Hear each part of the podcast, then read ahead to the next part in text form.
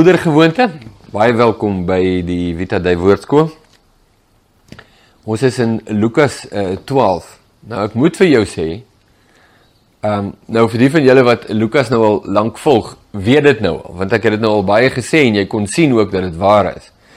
Ek ehm um, lees nie vooruit die evangelie van Lukas en dan maak ek notas vir die maak van hierdie video's nie.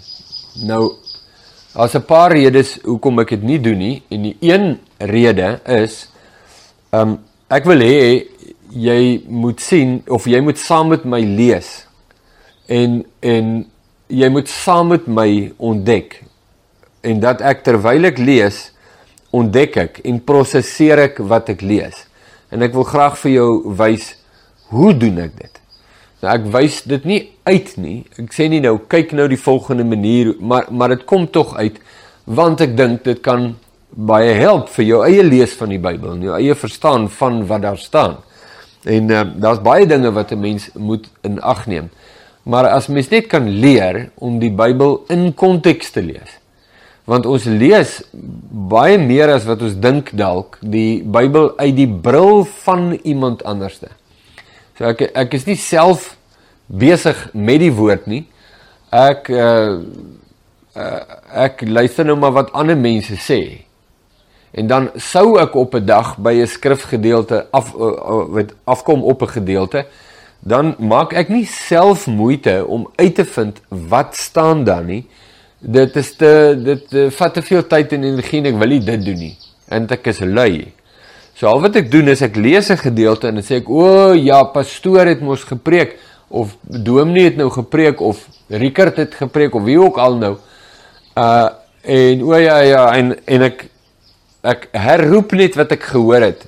Doen nie self moeite nie en jy kan nie dit doen nie. Jy kan nie dit doen nie. Prys die Here vir mense wat die woord verkondig en bekend maak, maar dit is jou verantwoordelikheid om self ook te sit en te sê is dit waarlik wat die woord sê. En mense sê die ek kan nou net dink aan 'n sna, uh, snaakse woord, horribaal. Horrible. Horribale goed wat mense sê. Dan haal hulle versie aan en as jy net op daai versie gaan, dan sê jy ja, maar die Bybel sê dit. Kyk, daar staan dit. Vra net wat jy wil hê en jy sal dit kry. Daar staan dit. Bou 'n hele preek daarop. En uh en dan maak afleidings. Gaan kyk nie wat is die konteks van dit wat daar staan. Wat het Jesus bedoel? Wat het die apostel skrywer bedoel? Uh niks nie. Moenie so met die woord omgaan nie. Nou, ek wil net 'n 'n voetnota vir jou gee op grond van die vorige videoetjie. Um Lukas 12 vers 54 tot 59. Het ek nou interpreteer op die manier wat ek gedoen het in die vorige video. Maar die opskrifie praat van die tekens van die tye. Nou, nou. Eerste ding wat ek vir jou wil sê is uh die opskrif is nie verkeerd nie.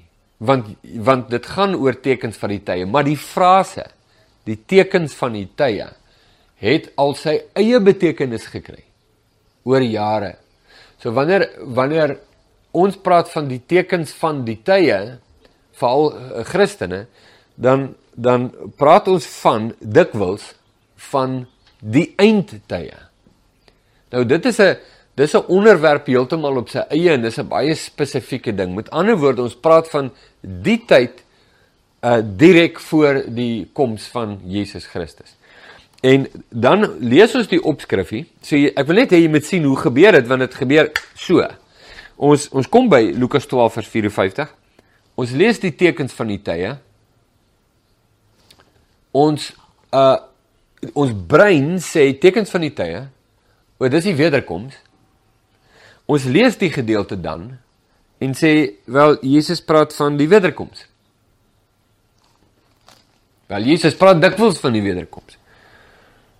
Maar as jy hierdie gedeelte lees, die wederkoms is nie uitgesluit uit hierdie gedeelte en ek sal dit nou kwalifiseer.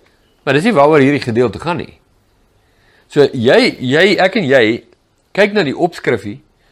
Ons brein sê iets en kips dit word die bril waarmee ons na daardie gedeelte kyk. Die opskrifie is deur die die die uitgewer van hierdie Bybel daar gestel. Dis nie die oorspronklike teks nie. So hulle het die hoofie gesit. En maar in hierdie geval is die hoofie streng heeltemal heeltemal korrek, want Jesus sê, julle kan nie julle kan die wind beoordeel. Julle kan sê westewind, suidewind, reën kom, warm kom, blablabla, maar julle kan hierdie tye nie eie nie gefeinstes. En ek en jy lees wederkoms. Maar dis nie wat Jesus hier bedoel nie. Hy bedoel die tye rakende sy identiteit te persoon, wie hy is, die openbaring van wie hy is. En en dan aan die einde dan dan praat Jesus van oordeel en jy kan sê ja, maar die oordeel kom net na die wederkoms. Absoluut waar. Absoluut waar. Maar moenie dat die opskrifie jou hoofbron van interpretasie raak oor hierdie gedeelte nie. Ek wil dit net sê, ons gaan dit nog baie sê, maar dit is verskriklik belangrik. Jy kyk na die gedeelte en jy met heeltyd jou gedagtes terugbring, want jy lees 'n vers en gaan, "Uh, wederkoms, uh, wederkoms." Jy moet dit stop. Stop dit. Stop dit. Jy kan jy kan later teruggaan soontoe, maar stop dit nou. Sê net los dit. Want nou hoor jy, "Ja, my oom het gesê." Los dit. Gaan na die teks, lees wat daar staan. Vra wat daar staan. En om mekaar is jou gedagtes hierdie kant toe. Dis nie wat daar staan nie. So moenie dit nou daarin lees nie. Kyk wat sê Jesus. Dis sommer net 'n algemene beginsel. Dis nou nie in Bybel interpretering is dit nie rocket science nie. Dis baie baie basies. Alrite. Is jy reg? Ehm um, uh, Lukas 13. Ons gaan kyk na Lukas 13. Ekskuus, ek gaan my onderbreek net vinnig weer. Ek ek wil nou aangaan. Maar ek wil net sê uh jy het hierdie gedeelte vers 54 tot 59 wat die onmiddellike konteks is, nê, nee, van Jesus se woorde. Maar jy moet ook weier kyk. So moenie wat voor dit staan ignoreer nie en wat na dit kom nie. sien dit, dit help jou om te kan verstaan wat daar staan. Nou ek wil nou nie uitbrei nie want ons het nou genoeg video's gedoen al oor die vorige gedeelte. Ehm um, maar gaan kyk net weer na die vorige gedeelte en sien hoe nou sluit dit aan met wat ons nou hier sê. Goed, met dit nou gesê. Lukas 13. En in dieselfde tyd vers 1 was daar mense teenwoordig wat hom berig gebring het van die Galileërs wie se bloed Pilatus met hulle offers gemeng het. Daar was 'n situasie uh, ja, wat daar was nou bose goed daar. Pilatus was 'n baie aggressiewe man. En uh en hy um, hy het hy het sy protektoraat as mens dit nou wil sê, ek weet nie of dit die korrekte woord is vir Pilatus nie, maar hy die gedeelte wat hy oor gereageer eh, het, Judea en Israel, het hy met 'n baie baie swaar eysterhand gereageer. Nou uit geskiedenis uit leer ons dat Pilatus is later deur die keiser herroep vanweë die manier hoe hy die politiek hanteer het. En uh, hy was op die rooi tapuit en op pad Rome toe, Pilatus nou. Terwyl Pilatus op pad Rome toe is, is die keiser oorlede en sy saak sy saak is uitgegooi. Um maar hy was bekend daarvoor dat hy hy vinnig doodgemaak. Hy het vinnig met geweld opgetree. Sy spesiale polisie ingestuur, die soldate ingestuur en dan het hulle uh mense vreeslike goed aangedoen en op daardie manier probeer om hierdie baie volatiele kruitvat situasie in Palestina uh, uh onder bedwang te hou. En hier is 'n voorbeeld daarvan. So um, ons het nie fisiek detail hier oor nie, maar ons hoor net dat hulle het uh, Galileërs doodgemaak en hulle bloed gevat en dit gemeng met hulle eie offers. Die Ro die Romeine was afgodsoffers. En dit geoffer aan hulle gode. So dit is 'n baie makabere nie net die geweld van die mense doodmaak nie, maar die aksies daarna nadat hulle hulle doodgemaak. Makaber. Goed, so die berig kom na Jesus toe en jy gehoor, jy gehoor Pilatus se soldate. En Jesus antwoord en sê vir hulle. So hier kom dit nou. Ja. Dink julle dat hierdie Galileërs groter sondaars was as al die Galileërs? omdat hulle sulke dinge gelei het. Nee, sê ek vir julle, maar as julle julle nie bekeer nie, sal julle almal net so omkom. Twee dinge wat Jesus hier sê. Ek dink party van julle is se oë is nou nog op die versie. Dalk lees jy dit nou vir die eerste keer dat Jesus dit sê. En uh hy sê dit nie net een keer nie. Ons gaan dit nou weer lees. Twee dinge wat Jesus sê. Die een is hulle vertel vir hom van hierdie wrede dood wat hierdie wel die, die dood wat die Galileërs gelei het en die makabre aksie daarna. Ehm um, En Jesus sê, dink julle dit het met hulle gebeur want hulle was groter sondaars as al die ander met wie dit nie gebeur het. Hier is 'n baie belangrike vraag. Want dit kon wees Kom ons skets net 'n scenario. Dit kon wees dat hierdie Galileërs ehm um, dat hulle politieke aktiviste was. Dit kon wees, waarskynlik nie. Waarskynlik nie, maar maak nou nie saak nie. Ons sê dis net 'n dis hipoteties. Dit kon wees dat hulle aktiviste was. En dat hulle uh, aksies van sabotasie gepleeg het en dalk self moorde. Nou, ek dink dit was hoegenaamd die geval nie. Nie dat ek nou iets het waarna ek in my kop nou kan verwys nie. Maar net uit ander faktore dink ek nie dit was die geval nie, maar dit maak dit is nou kom ons sê dit was. Sê dit was. Sê dit was hulle was self moordenaars en hulle was self dit en hulle was self. Sê Jesus en en toe die Romeine natuurlik toegeslaan op hulle. Sê dit was dit. Daar was iets. Weet jy wat nie? Nou nou kan 'n mens dalk maklik sê ja, nee, hulle het gemaak aan. Hulle hulle het gekrap oor die jukkie en hulle het aangehou druk druk druk druk druk druk en toe kom die Romeine op hulle af en hulle het gemaak aan. Jy kan sê ja, nee, hulle was Maar maar Jesus vra nie of hulle polities gemaak het daarna nie. Hy vra iets ver groter. Hy sê dink jy hulle was groter sondaars? Met ander woorde, hy vra nie hoe staan hulle teenoor die Romeine nie. Hy vra hoe staan hulle teenoor God? En die waarheid is dat almal is ewe groot sondaars.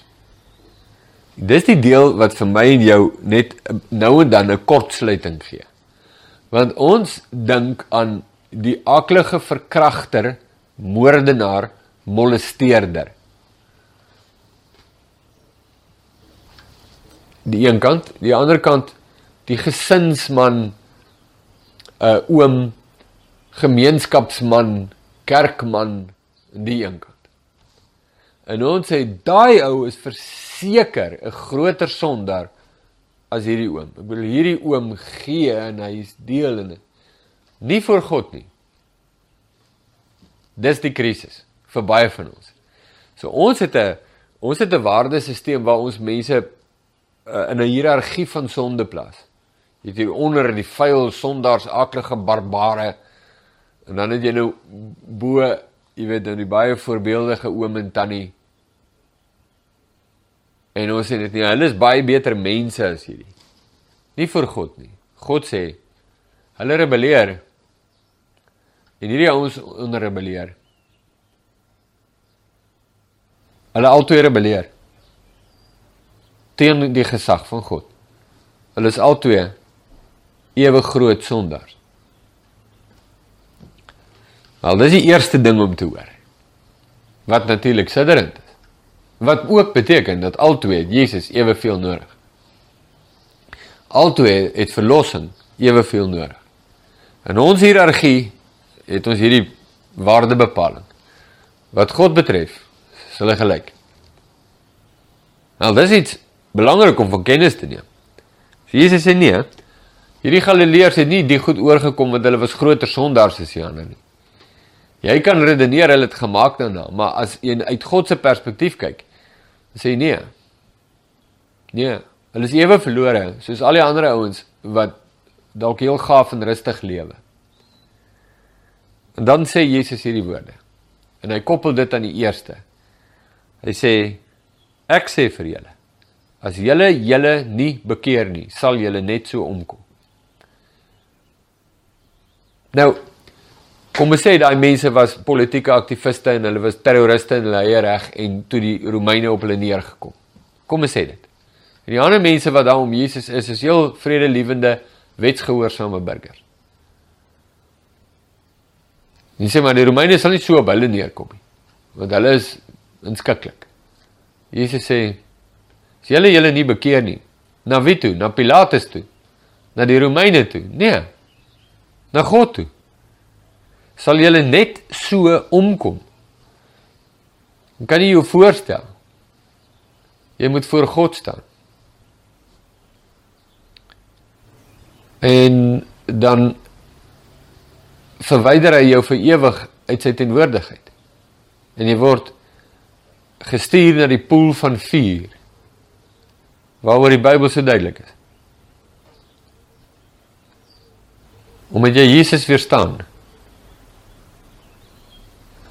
Dis die waarskuwing. Jesus sê as jy nie bekeer nie. Hierdie is 'n belangrike ding om van kennis te neem. Bekering is nie 'n opsie nie. As jy wil lewe, moet jy. Jy moet na God draai. Jy moet jou knie voor Jesus onder die gesag van Jesus buig. Nou, dit kom voor in vers 3 kom ook voor in vers 5 waar Jesus sê: "Nee, ek sê vir julle. Maar as julle julle nie bekeer nie, sal julle almal net so omkom." Nou tussen die twee vers 3 en 4, dit is vers 3 en 5 staan vers 4 waar Jesus sê of wat van die 18 mense op wie die toring van Siloam geval en hulle gedood het dink julle dat hulle meer skuldig was as al die mense wat in Jerusalem woon? 'n tweede geval.